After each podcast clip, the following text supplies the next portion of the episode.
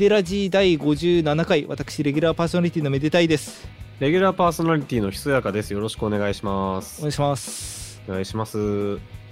やーもうだんだん春になってきて、そうですね。暖かい日も増えてきたんですけども、うんうんうん。まあ、春といえばひそやかさん何だと思います？春、まあ、新生活とか。いいですねそういうことっ爽やかでいいんだ。うん。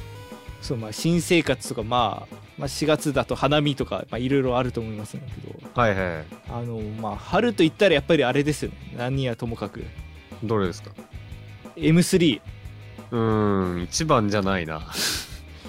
もう一番といったらやっぱり M3 なんだよな、M3 が一番なのか分からないけど、まあまあでも人によっては一番かもしれないですね。まあ、4月25日、まあいいまあ、今年も、まあ、まあこのままいけば開催するんじゃないかなというところですけどもまあ非常に楽しみではありますね。あのまあ記法の通り、えー私めでたいの、まあ、一応個人サークルの、まあ、玉川沖 300m 海底という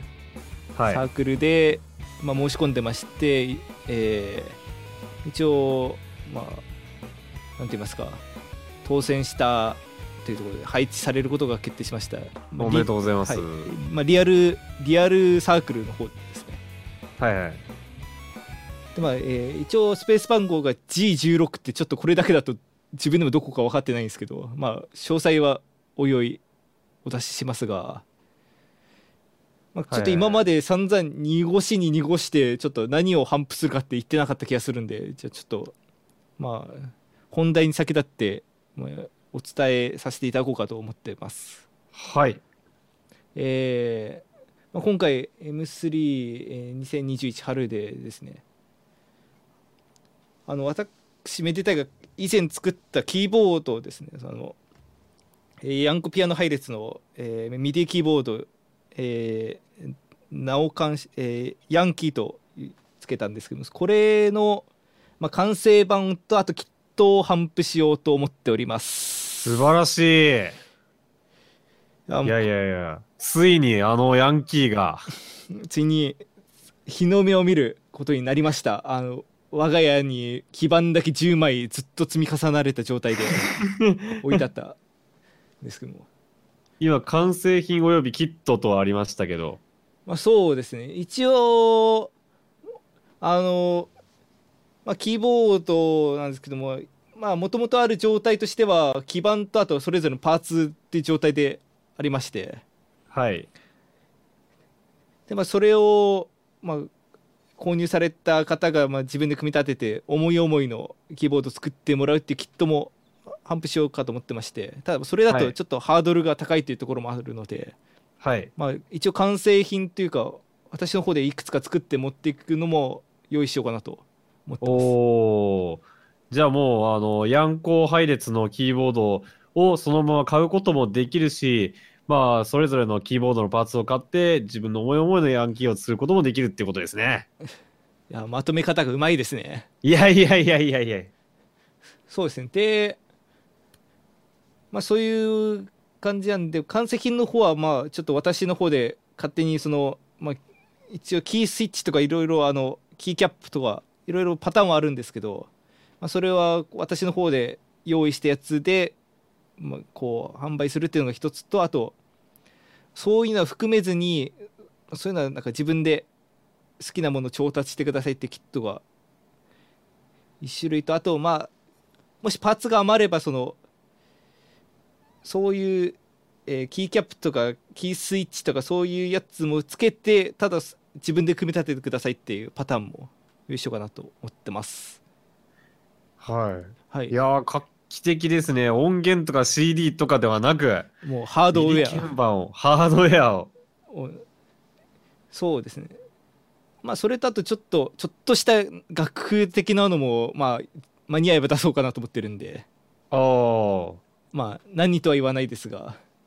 まあ、なのでまあお時間のある方はぜひお越しいただければと思っております楽しみにしてます。はいまあというわけで、まあ、ミディ鍵盤の話があったんですけどはい。まあまあミディ鍵盤って言ってしまえばなんていうか入力装置なわけですねはいはいはい。だからまあそれで例えばパソコンとか機材につないで、まあ、機材側で音鳴らすことができてもこれ単体で何か音がビーってなるわけではないっていううん。ところでまあ、要はコントローラーなわけだよね。そうね。で前だいぶ前にちらっと言ったかもしれないんですけどあのうちになんかミディの音源モジュールはなんかハードオフで買ったやつがあったんですよ。ヤマハラジオで言ったかちょっと覚えてないけえーまあ、うんブログでは書いた気がしますね。ど。うん。でだまあ多分最近ちょっと私の方がそのなんていうかオケ曲とかを作ったりしてるところもあってなんかもうちょっとなんかいいやつを買わなあかんかなとほう。思いましてはい。あの買ってしまったんですよ買ってしまった。あのコルグコルグ社のコルグ社の何を買ったんですか、えーあのワークステーションシンセサイザー、えークロノス2をやば。買ってしまいまして今いや、あの、はいクロノス2、えー今私の超高級機種と言っても、差し支えないモンスターシンセですよ。しかも88件モデルを88件。あの一番でかいやつですやば。今私の隣に鎮座してるんですけどあの、マジで、ピアニストキーボーディストが買う一番強いくらいの最強格の一つの機材と言っても過言ではない機材。まあそうですね。あの他ヤマハとかローランドとかからも強めのやつは出てるけども、まあ、コルグ社からはこれっていう感じで。もちろん生ピアノのいい音も入ってるし、うん。なんかエレピのいい音も入ってるし、まあ、あと、まあ、もちろんオルガンとかストリングスとかプラスとかあと、まあ、シンセ系もたくさん入ってるいやもう、どうしちゃったんですか？あの一応買ったっていうところには、まあ、いきさつがありましてあの、はい。まあ、昔から好きなその、まあ、アーティストの、うんまあ、ふがいるんですよねでうん。割となんか、まあ、打ち込みっぽくない曲あのストリングスとかめちゃくちゃ使ってるような曲をやってる、えーまあ、バンドっていうかアーティストで、まあ、そこのなんか作曲風景公開みたいな記事見た時に、はいはいはい。もうシンセ一本で作ってますとはいはい。そうそその人は確か、まあ、クーセベルっていう、えーまあ、今もうし消滅しちゃったのがのブランドのシンセだったんですけど、まあ、それ、うまあ、い一本で作ってますって話おおかっけえと思って当時。めでたい少年ハード申請一本で、でそういう重厚な曲を作って。はなる。であとはそのえーっとあれですねその音ゲーの方音楽ゲームの方の、まあ、作曲家であるところの、まあ、えリュウスさんっていう方がいるんですよ。あ、うん。コナミの音ゲーに曲提供されてるはいはいはい。その人も当時そのコンポーサー募集みたいなコントコンポーサーコンテストやりますみたいなコナミがやった時にうん。それを見てこういうのがやってんでじゃあ始めてみようって言ってシンセを買ってうん。そこで初めて作った曲を送ってそれが合格したっていうほう。そういう逸話もあったりしてなんかそういうの聞いててなんかハードシンセ一本持ってるっていうところに対する憧れがあったわけですよねはいはいはいはい。だからでせっかく買うならなんかその数万で買えるそのいなんかエントリーモデルとかじゃなくてなんかそういうなんか将来を見据えたやつがいいなとうん。思ってたところに、まあ、たまたまなんていうか、まあ、まあフリマアプリっていうかそういうところで、まあ、い安く出品されてる方がいたんで、まあ、ちょっと縁があって購入するに至ったっていうはあ。ところですね。いや、だって、あのークロノスって、それこそ日本人だと一番有名なのは多分ヒーズイ正幸えあの HZM とかが使ってるのを見たことあるし、海外だと本当ロバート・グラスパーとかがあの、使ってるたはずだしもうマジでキーボーディストピアニスト御用達みたいなうん。超名機です。超名機なんですよ。あのうん。あの買ったはいいけどいやもう割とやっちゃったなってずっと思ってて。使いこなせねえなーってもうずっと。ピアノ弾きではないもんね。ピアノ弾きではないですね。ただまあそのいやだからでしかもかなりそのさっきモンスターシンセって話もあったけど本当にもう何でもできるっていう一機で。そうだからその音作り的なことも結構いろいろできるからそう。なんかその買うみたいな話で相談を受けた時に僕も言ったんだけどキーボピアノ奏者としてもオーバースペックだし、うん。あのーあの DTM 側から見てもオーバースペックだしもうこれをまともに扱える人むしろこの世の中に存在しないからもう行っちゃえばって 言ったよね。そうあまりに無責任な 助言を受けてまあうん。まあそこに乗っかる形では言ったんだけども。ただそれでもその今やっとなんていうかその、まあ、各音を選択して、まあ、そのその音だけで鳴らすっていうところとか、うんあとはまあどこのご家庭にもあるあのエクスプレッションペダルを,、はいはいはい。をこう接続してそのそこにボリューム割り当ててだから、えーオルガンとかストリングスとかを鳴らしバーって長い音鳴らしてる途中でボリューム変えられるようにしたりとかうん。そういうなんか設定周りでだんちょっとずつ全容をつかもうとしてるっていうとこですねうんた。だまたそのしもうワークステーション申請たるところのなんていうのシーケンサーの部分は全く手つかずですまだ、はあ。まあ、最悪普通にパソコンともつなげてそっちにも音取り込めるんで、はい。まあ実際のシーケンス的な部分はキュベースとかに任せて音だけ取るってのでも悪くはないと思うんですけどまあちょっと今後なんて言いますか全容解明するのに時間かかりそうだなと思ってます、うーん。いやーでも、いい買い物と言えるんじゃないですか？まあ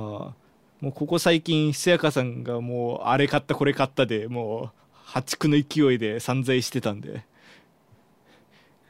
そうちょと、っごぼう抜きされちゃったな。いやでもあの忘れちゃうけどひそやかさんあのビブラフォン買ってるんで。は？もう。ビブラフォンに比べたらよ。その。言うてもシンセですから。あの。リアルクソデカ楽器には勝てないです。いやもう、僕のビブラフォンなんてあなたのクロノスとコントラバスでやっといい勝負ですよ。こっち2つなんだよな。しかもコントラバス出されてコントラバスもう十数年使ってますからね。もう原価償却できてます。だからそう。でなんかこうシンセ買うにあたってふと気づいたんですけどあのはい。このラジオって割とシンセの話自体は何回かしてたと思うんですけどそのシンセが何たるやって話は一回もしてないなっていう。あだからなんー、か確かに、そう。二人ともシンセの話、なんか、大体を、大共通言語で話しちゃってて、本当はシンセってね、いろいろあるんだよね。ざっくり言うと。そうあのシンセサイザーって一言で言ってもその中で枝分かれしてねいろいろあるのでちょっとまあそのあたりかん今日は簡単に説明したいなと思ってますはいはいはい。まあということでまあ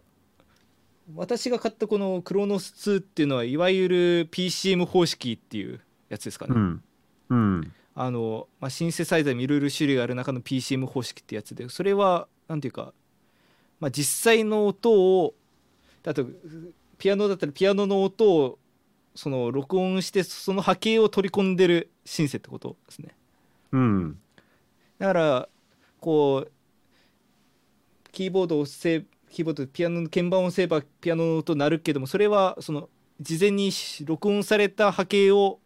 まあ、そのシンセサイザーの中で多少加工してそれを鳴らしてるっていう。ことになるわけです、だから一般の人がシンセって聞いたら何をどういうのをイメージするんだろうな。これが一番近いのかな。だからまあいわゆるまあ、うん。サンプリングというかもともとある音を再現するうん。ものって考えればいいですかね。ただ正確に言うとサンプリング方式がまた別にあったりするんですよね。ああなるほど。まあ、サンだから PCM っていうのはその波形自体を取り込んでてその波形に対して加工ができるとかうんだからその波形の音に対してエフェエフェクトだったりフィルターとかをかけてその自分の思い思いの音に変えたりできるっていうところが、まあ、そのシンセサイザーたるゆえんの部分、そうだね。そのもの音も出せるけど、うなんかもうちょっとあの硬い音にするとかそう。あのふわっとした音にするとかっていうことができるそう。でまあサンプでもただそれは、うん。はい。ただそれは全てはまあ元の音があるっていう、まあ、そうね、まあ、すでサンプリング方式だとまあ本当に安く売ってる例えば電子ピアノとか多分そういう感じになってくると思うんですけど。うん。本当にボタンボタンって鍵盤を押したらその録音された音がそのままボーンって出てくるだけっていう、うん。まあ、ボリュームぐらいは変えられるけどもそこの音色をいじったりとか。うん。そういう部分がないっていうのがサンプリング方式かなと思ってます。うん。まあだからそそれが多分一番作り的には楽なのかな？まあおそらく。まあそのちょっと設計の部分に関してはちょっと詳しくないんですけど、うん。まあそのボタンに対応させてその音を内部的に鳴らすってだけなんで、はい。だからもうその安くなる安く製造できる反面ちょっとなんていうかこういう音が欲しいっていう要望に全部応えられるような音は出しづらいっていう。でこの PCM 方式は、まあ、そこもいじれるし特に、まあ、私が買ったこのクロノス2なんかかなり品質の高い音が出るんで、まあ、いい音をさらに自分好みにできたりする反面、まあ、そこの辺の音源そのもののクオリティとかにかなりお金がかかってしまっててそのまあ、いわゆるあんまり手が出しづらい価格帯になってしまってるっていう。うん。だってもう本物のピアノとほそうね。ぼわわかんないもんね聞いたら。わかんないわかんない。そううん。もう最初家でこうヘッドホンつないで鳴らしておわかんねえな。なななんだこのピアノと思ってすげえと思って。えちょっと今度ひ弾きに行きたいわ。でもうしてスピーカーあのミキサー通してスピーカーにつないで鳴らしてあもうあもうこれダメダメだこれ。勝てねえと思って。何に？強え。勝てねえと思って。そうだから。まあだからこれが多分多分世間ってだから一般の方 DTM とかあんまり詳しくない方が思い描くシンセがこの辺かなっていううん感じですね。で逆にそういう作曲とかやってるぜって人からしたら逆にいわゆるあのアナログシンセ的な方を思い浮かべる人が多分多いとうん思うんですけど、まあいわゆるなんていうんですか、まあ、減産合成方式なんか言われてますが、まあ、それよりもなんていうかモジュールシンセって言った方が分かりやすいのかうん。いわゆるあの電気的な音がうんバーってなるようなやつですね。そうですね。あれはあのモーグ社の、えー名前が出てこない。あのモジュ最初のモジュール申請が出てもうそれからどんどん進化していって、まあ、現在に至ってるっていう感じだと思うんですけどあれはだからその最初に加工元となる波形があってそれに対してなんかフィルターをかけたりとかアンプかけたりとかで音を作っていくっていう感じですね。うん。でまあそのえー実際の仕組み的には一番単純な仕組みとしては、まあ、オシレーターフィルターアンプリファイアとか3つから構成されてる。いやー、これね、最初は蕁麻疹出ますね。いやうもう本当講義聞いてるみたいな感じになりますよねこれ。そのシンセサイザーには実はオシレーターフィルターアンプリファイアがあってそれぞれがこう順番に加工していくことで音が出るなるんですよ。でさらに、えー LFO とかもあってみたいな。うわ アナフィラキシーショックが出てしまった でまあいや、でもね、怖くない、怖くない。いやまあだからそのとりあえず今回この、えーオシレーターフィルターアンプリファイアだけで説明するとうん。まずはオシレーターっていうのはその音色の波形を決めるっていうか波形を出すっていう装置ですねうん。だから、えーデジタル的なデジタルじゃアナログ的な波形でいうとまあえーサイン波とか、えーの三角波とかノコギリ波区形波みたいなあのオシロスコープで見た時に綺麗な形になるやつっていうとなんかすごい伝わる人にしか伝わらないみたいなこれやっぱり目で見るのと音で聞くの両方やんないともうこの感覚がわからないよね。こういう音って知ってないと。そうあのだから三角波だとなんかなんかポーみたいなやつで区形波だとバーみたいな感じみたいな。そう。実際の我々の声とか楽器の音ってなんかオシロスコープ的なもの。だから実際の波形の形で見るとまあぐじゃぐじゃなわけで。そうですね。そう。ただ本当はその純粋なサイン波純粋なこうえっと三角波って一回立ち上がっ一回ゼロから立ち上がってうん。急に落ちて立ち上がって落ちてみたいな。はいはいはい。とかの音ってこういう音っていうのがあるんだよね。純粋なうん。波形の音、だからイデアみたいなものですね。だからそのその理論上しか存在しない波形みたいなのがあってます。そうそうそうそうそう。でまあもうその理想形が出るまあ理想形をシミュレーションして出る音っていうのがまああるんですね。うんでそれがまあその機種にもよりますけど6種類8種類とかあってそれをまあ元となるやつを選んででそれができたらまあそこに対して次フィルターをかけていくわけですねその波形に。はい。加工していくんですねこのせっかく作った純粋な音を。うん、であの最初にちらって言ったけどあの、えー減算方式っていうシンセサイザーだとあの元の波形の音にフィルターをかけてどんどん削っていくんですね。はい。だから削る場合にまあ例えばこれもちょっとその機械系の理系学生しかちょっとピンとこないかもしれないですけど、まあ、まあハイパスフィルターローパスフィルターっていうものがありまして。はいまあ、ハハイパスフィルターはその高い周波数帯だけを通して低いやつを全部カットするっていう。うん。やつでローパスフィルターは逆ですね。ん低いものだけをパスして、えー高い周波数帯を切るっていう、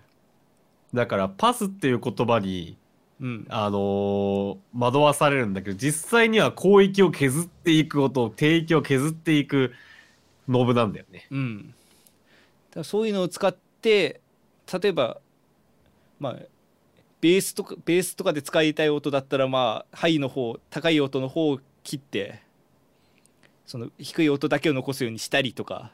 うん。まあすあとはなんだろうな。こうひこう強い音が欲しい時はなんはハイの方を多めにしたりとかするのかな。ちょっとその辺はちょっとこういじりながらやった方が多分作りやすいと思うんですけどまあまあまあまあそういう感じで元の純粋な波形にフィルターをかけてどんどんそのその波形を歪めていくんですね。うん。まあ、そうすることでその、まあ、純粋な音だとまあなんていうか綺麗すぎるんですね波形がだからうん。その曲とかに使いづらいのをだんだんそのまあ人間の声だったり楽器の声に近いような波形に近づけるっていうようなイメージででそれをやって加工した音に最後アンプリファイアなるまあ音量調整をしていくっていうはい。のが、まあ、最後の、えー手順ですね。でも音量調整って何何ぞやって話なんですけどあのーまあ例えば弦楽器バイオリンとかの音ってこう鳴らした瞬間にマックスの音バーって出るわけじゃなくてちょっとワーンってこう鳴らす瞬間にちょっと若干こうクレッシェンドかかるというかうん。上がっていくみたいなであとだから時間軸で見たときに、うんこう、これも理系的な話なのかな。あの、急にマックスの音量でそのままずっと行くんじゃなくて、マックスの音量に行くまでの時間があるんだよね。そうそうそうそうそうだからほ本当に最初の純粋な波形だともう最初から最後まで全く同じ音量で進むんだけどそれだとあまり機械的すぎるからそういう音量調整の方をそのしてあげましょうっていうことですねうん。だから具体的には4箇所あってその立ち上がりのゼロから上がっていくところの時間を長くするか短くするかっていうのとそこでマックスまで行ってからこう落ち着くまでの長さともう 詳しいこと後で話すんでちょっと先に言っちゃいますね。でとその落ち着いてる期間の長さうん。っていうかなんか落ち着く量かなとそうだね。うん。あと鳴らし終わった後のその、まあ、残響的な音の長さうん。っていう4種類があってだから例えばピアノとかだとこうポンってピアノ鍵盤を押した瞬間にポーンってなってもうそこから先はそのピアノの鍵盤ずっと押してても音は伸びないわけですよね。だからそう、うんだからあの、うんマックスの音量がずっと鳴ってるわけじゃない。うん、もう減衰してくのみなんだよね。そう。で、まあ、減衰もそのなんていうか、まあ、残響的な音でこう残っていくからその線形でこうバーンって消えていくわけじゃなくてバーンってこう消えてうん説明が難しくそうそうそうそういうものなんですよ。はい。そういうものなんですよって一番最悪な説明の仕方だけど まあこう、こう、長、まあ、ペペダルを踏んでない場合に限るけど、うんこう、緩やかな、あの、落ち方じゃなくて、割と早めな落ち方なんだよね。うんそうで逆にオルガンなんかは押してる間ずっと鳴り続けるからそのマックスの音量がずっと持持続するわけですよねはい。だからもうそういう目指したい音の方向性によって実は音量のバランスとかもこう中でコロコロ変わってて、まあ、それをねうんうん。まあ、それをその、えーこのアンプリファイアの部分で調整していくっていう。いろいろあるんですよね。こう、押した瞬間にからマックス来て、離した瞬間に音がなくなってほしいやつとか、うん。離してからもちょっと残ってほしいのか、それがどのぐらいの長さなのか、うん。それとも押してからフォーンって立ち上がってほしいのか、そういろいろあるんだよね。で例えばメロディーに使う音だったら押してすぐにマックスの音出た方がいいしうん。その、まあ、メロディーのなんか内容にもよるけど、まあ、押してる間ずっと伸びてたほ方が使いやすかったりうんするけどもその例えば伴奏でうそのメロディーの裏で鳴ってるような音はふわーって感じでこうだんだんこうフェードインしていくように入っていった方がなんか雰囲気が出る場合もあったり。もしくはあのギターの音みたいにそのピークその一番音の強い部分が一瞬だけあってあとは残響として消えていくっていう音が欲しかったりとか。うん。まあそういうのに合わせて、えーこの音量を作っていってそうするとまあ最終的に、えー最初のオシレーターで鳴らしした純正な波形がそういう専用にカスタマイズされた波形となってこう出てくるっていうことですね。そうだからどれをつまみをいじるとどういう変化が起こるって今のは全部理論の話でうん、実際にこういう処理が行われてるっていう話だけどそれが実際に耳に聞いてどう変化するかっていうのを知っておくと自分の好きな音が 思い自分の好きな音が何でも作れるようになるということですね。そうまあ、理論上は何でも作れるようになる、うん。まあ、理ほんと理論上はっていうところなんですけどそうそでもそこは本当にそのシンセのうそのいじり方の腕次第だったりシンセの性能次第になってきてはしまうけど、う。えー本当にシンセサイズするってことなんですよね。まあまあ、合成するっていううん。でまあ今のが減算方式だけどもまあものによっては加算合成方式っていうものもありますよねその波形をいくつかその組み合わせて鳴らしてその好きな音を作っていくっていううん。だからさっきのフィルターしてどんどん削っていってだったけどその波形と波形を足し合わせてその作りたい音の波形を作っていくっていうものもある。そうですね。うん。まあこれはただ、まあ、よく説明とかだとパイプオルガンもこういう音がでこういう感じで作ってますよみたいな。いくつかのパイプの音を同時に鳴らして重厚な音を作ってますっていう。話はあるけどもまあただシンセとしてはあまりその減算方式ほどは見ないかなっていううん。感じですねあとは FM 方式 FM も難しいよな。いまだに理解してないもん。FM はまああの FM ってあれなんですよあのラジオの FM と全く一緒の意味ってあ、そうなんだ。うんまあなそのなんていうか仕組みも一緒らしいんですただ。正直その,、F、そのそっちの FM 自体もあんまりそのフルに理解してないからまだその勉強中なんですけどはい。その FM は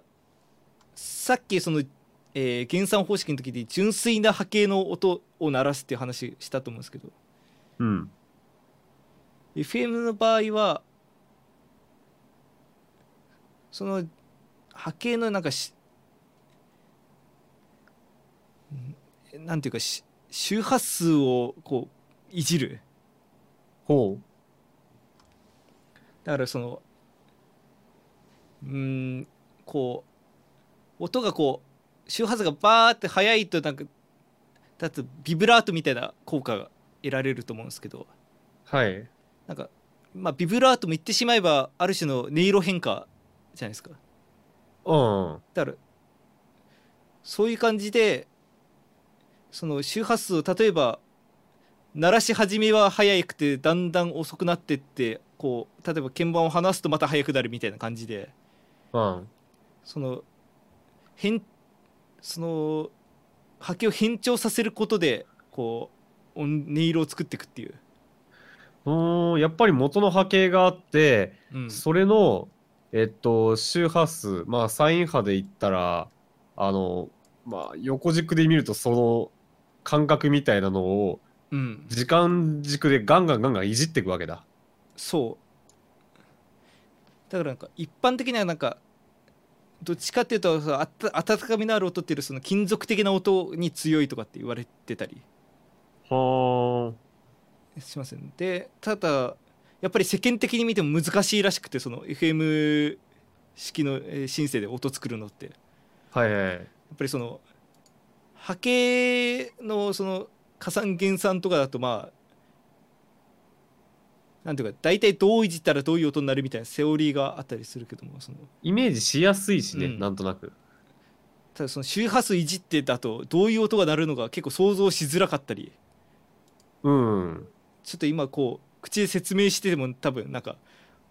じゃあ周波数速くしたらどういう音が出るんだみたいなのが多分分かりづらいと思うんで、うんまあ、すまあその辺の扱いづらさはあるけども、まあ、独自独特の音が出るっていうところで結構、まあ、いろんな、えまあ、隠れた層から人気を得てる方式ではないかなと思ってます。うん、だから FM は音作りが難しいからプリセットが結構多いイメージう。ん、でこれちょっと調べてて知ったんですけどあの FM だとその、まあ、周波数を速くしたり遅くしたりで、えー音を作るからなんか実装が楽らしいんですねあそうなんだ。だからあのあのガラケーの頃になんかガラケーで作曲するみたいな機能はいはいはいだらした時そこで FM 音源使われてたこともあるっていうへえ。だからなんかそういう方式らしいですねへえ。でまああとシンセってウェーブテーブルとかもありますけどああ、ウェーブテーブルはね、ソフト申請に多いイメージかな。うんまあウェーブテーブルはあれですよねその最初の減算方式のこのあれがこう純粋な波形として出すっていうやつが最初からそのププログラムされた波形を出すことができるっていううん。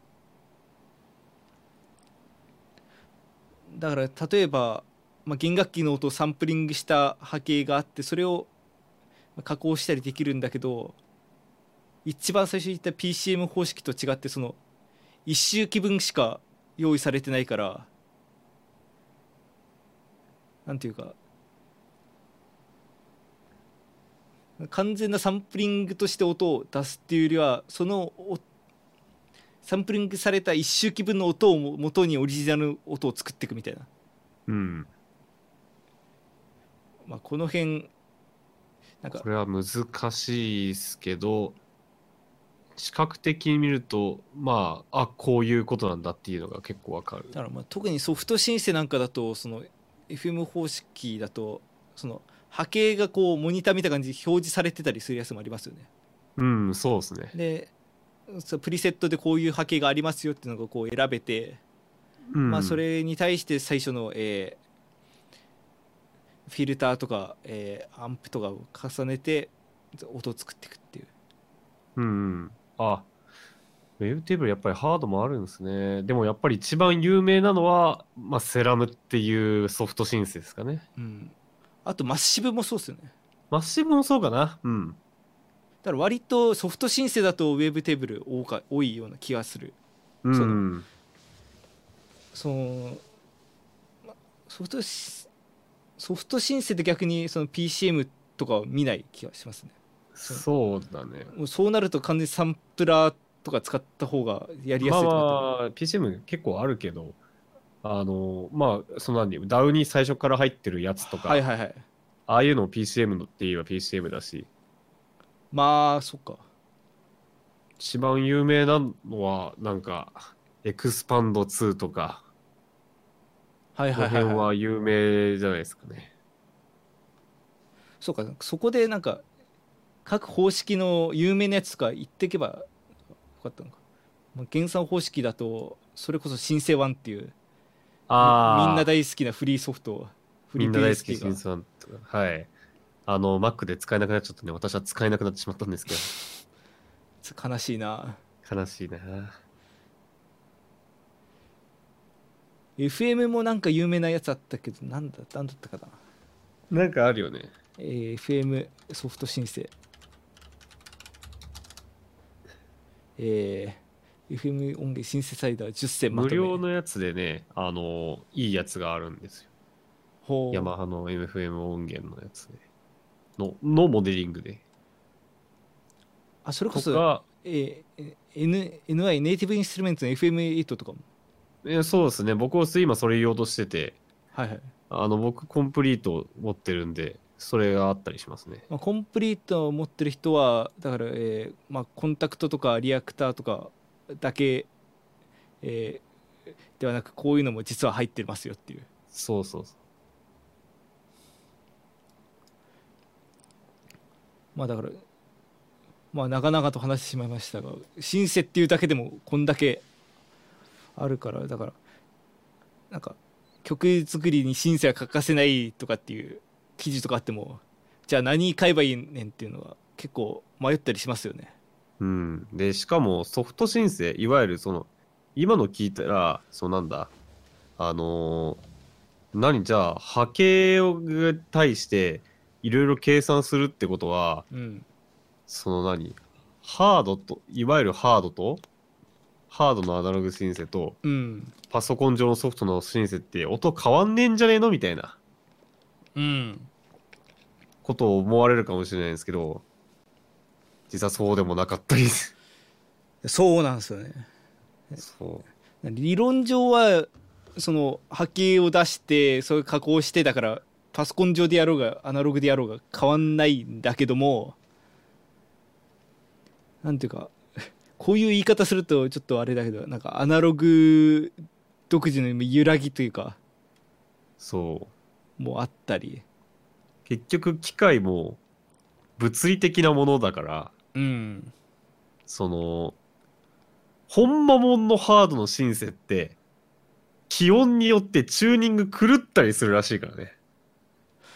ああそそれこそあのシンセじゃん私あのテレビ持ってるんですけど。はいはいはい。あの本当になんかチューニング必要なんですよ。あああのなんか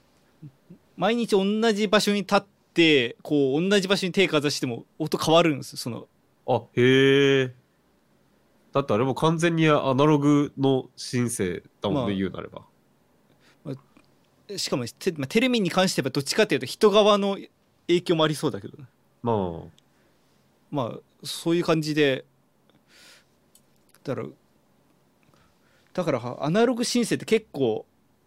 なんていうかデジタル楽器ではないんですよね。そういう意味だと、うん、だから何？あるあるそのつまみのある位置になった時にあるつまみのある位置になってあるボタンを押した時にこういう処理をするっていうあのーやつなだけだからうん。あのー例えば我々が同じところ同じ同じ位置を押さえて同じ楽器を吹いてもなんか違う音が出ることがあるのと同じで。はいはいはいはい実際には理論理論上お同じ音が全く同じ音が出るわけではない。ただそれがただそこまでマックスもうい何回やっても同じ結果が出せるのがまあソフトシンセでありまあそれがいいことか悪いことかはもう作りたい曲によると思うんですけどそう。なんでシンセサイザーって面白いんですよね。そうだね、まあ、仕組み自体をこう見ていくのも面白いしまあ実際にそうやって使っていくのも面白いしそれ曲作るのもまあ例えばシンセサイザー使わない曲ってかなり難しいと思うんですよね。その今,、うん。今この時代に。うんもうだだからアコースティックな音源とかだけでで、まあ、作るってもあれですけどいいですけど結局あアコースティックな音源であってもあの、まあ、論理音論理音源っていうんだっけ？論理サウンドだったりすると、まあ、実質シンセみたいなところもありますからね。うん。そのシミュレーション音源ってもあって世の中にこういいベースの音が鳴ってるように思えて実はこう波形をパソコンの方で作ってるだけでだから加工とかしやすいし軽いしだけどまあそこそこのクオリティをものを作るのは難しいっていううん。やつがあって、まあ、まあそういうのも言ってしまえばその波形を作ってこうそこに対して処理を加えて発音を出してるっていうシンセサイザーみたいなとこもあるんで。まあだから、まあ、曲作る時にシンセは、ね、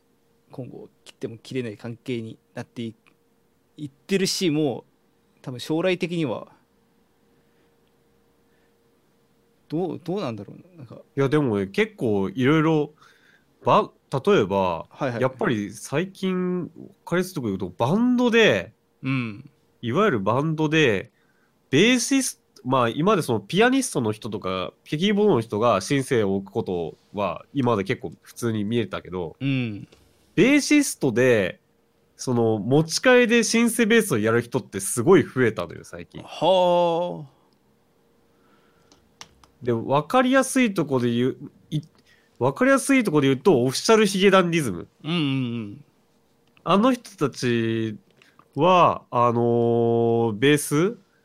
あのーシンセサイザー、例えばもう、言っちゃうと、宿命って曲は、あのーサビだ、サビはもうシンセベース。はいはいはいそれ以外は、えっと、普通のギターの形のベースうんを弾いてて、で、えっと、ものすごい売れた I love って曲はいあれに関してはもう最初から最後までシンセベース。うんそう、だから、ベースの奈良崎さんは大体ライブの時はもうベースとそばにシンセを置いてる、キングヌーもそうだし、最近そういう人増えてて、あのベースの持ち替えでシンセベースをやる人。で、ベースって、いわゆる弾いたら必ず減衰するわけじゃないですか。そうっすねその特にまあ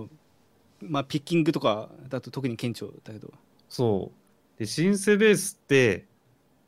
ひ押した瞬間に音が立ち上がるし、うんえっと、そこからずーっと同じ音量のとこ出すことができるんですよね。うんうんまあ、要はサスティンが無限なわけですよ。はいはいはいそういうのが欲しいときに使ったりとか、まあ、あとは、もうそれでしか出せないベース音を出したいとか、そういうので、そのバンドマンのベーシストのシンセベースの使用率っていうのが最近増えてる気がします。で、メジャーシーンにもそういう人が増えてる。だからもう多分昔から例えばそのまあいわゆる極物バンドとか言われるような人たちではいたかもだけどそれがもそうだんだん市民権を得てというかむしろむしろそそういう人たちがどんどんこうメジャーシーンに上がってってるっていうのは、そうそうまあ、。それを見て、まあ、そういうこと始めてみようっていう人も増えますしねうんうん。だからそ本当に持ち替え、まあ、ベースに限らずそうギターも持ち替えとかがどんどん当たり前になっていくかもしれないですよね。かもね。だそそうなっていくと、まあ、クラシックのクラリネット持ち替えとかフルート持ち替えみたいななんかそういうところにまた戻ってく先祖返りしてってる気もして あれなんかだから言ってしまえばフルフルートからピッコロに持ち帰るのも音色とか音域の変化が欲しいからだかまあまあまあ、そうよね。らそういうとこになんか帰ってく帰っていってるのか分かんないけどもそのなんかなんかそういうのもなんか面白いねうん。だからそのうちあのリードギターベースとかとか別になんかソリストみたいな人が弾きてああ。まあどのバンドでも呼ばれれば行って最高のパフォーマンスをして帰ってく人みたいな、いいね。最高ね。まあ、ジャズで飛び入りで入ってく人みたいな感のはもうすでにそうだけどそういうのが多分なんか実際に例えば「M ステ」とかであったらなんかぶち上がりそうな気はするけどどう？うん。なんか知らんやつが出てきたってツイッターで文句垂れられるのかな。このバンド聞きたかったのに知らん人が出てきた、泣きとか。まあ将来のこう音楽シーンがどうなってるかわかんないですけども。音楽始めたい人はシンセやって損はないってことですね。そうですね。じゃあまあそんな感じですかね。そうですね私もこのクロノス2でじゃあ音楽史に殴り込みをかけていくか というわけで今回もご視聴ありがとうございましたいやいや、ちょっと待ってこの番組がいいなと思ったら 高評価チャンネルそ登録んなのない、そんなの ないんで、YouTube じゃないんで。あのね、あ同じオチを前やってるのよ。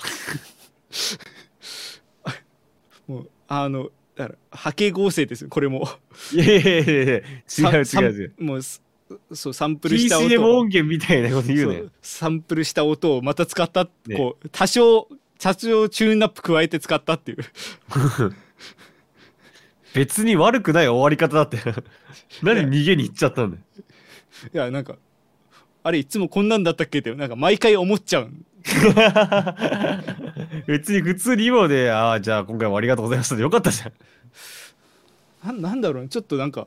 57回もやっててなんかちょっとなんかよくわかんないところに来ちゃってんのかな いやまあちょっと、まあ、次回以降はじゃあちょっとなんか、えーちゃんとして純粋な音でお届けできるようにします はい。はいはい。えーこのラジオの感想は、ツイッターのハッシュタグメデラジでぜひつぶやいてください。メデがひらがな、ラジがカタカナです。はい、えーご意見ご感想はメールの方でも募集しております。メールアドレスはめでたいアットマークメールドット LPRZ.xyz です。えーひそやかめでたい、それぞれの活動もよろしくお願いいたします。はい、えーひそやかは、えー今は特にありません。特にありません。まあ、まあまあ、いろいろや出してるんで、それを見てくださいっていうのと、まあまあ、まあでも言っていいと思うんすかな。来月あたりなんかあるかもしれないですね。まあそうですね、こう、まあ、一応公開情報と非公開情報があるってことですね、世の中には。はい。はい、そうですね。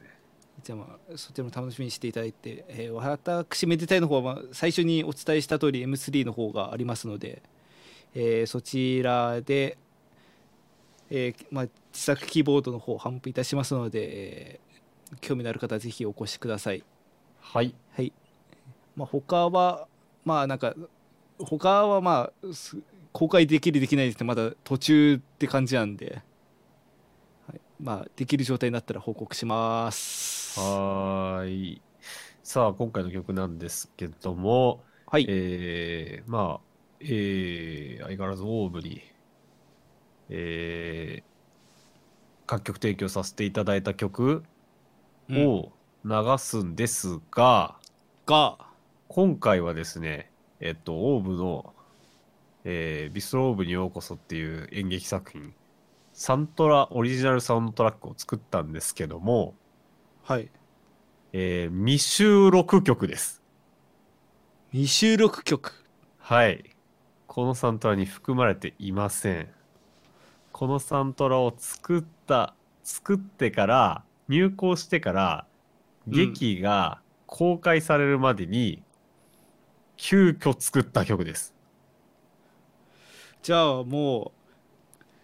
う、なんていうか、現場っていうか実際の公演では聴けたけれども、そこ以外では聴く機会なかった曲っていう。はい、本邦初公開になります。あららららら。まあこれはまあちょっとした BGM で、他の BGM って大体流れてる間に、この派手なパフォーマンスうん。をするための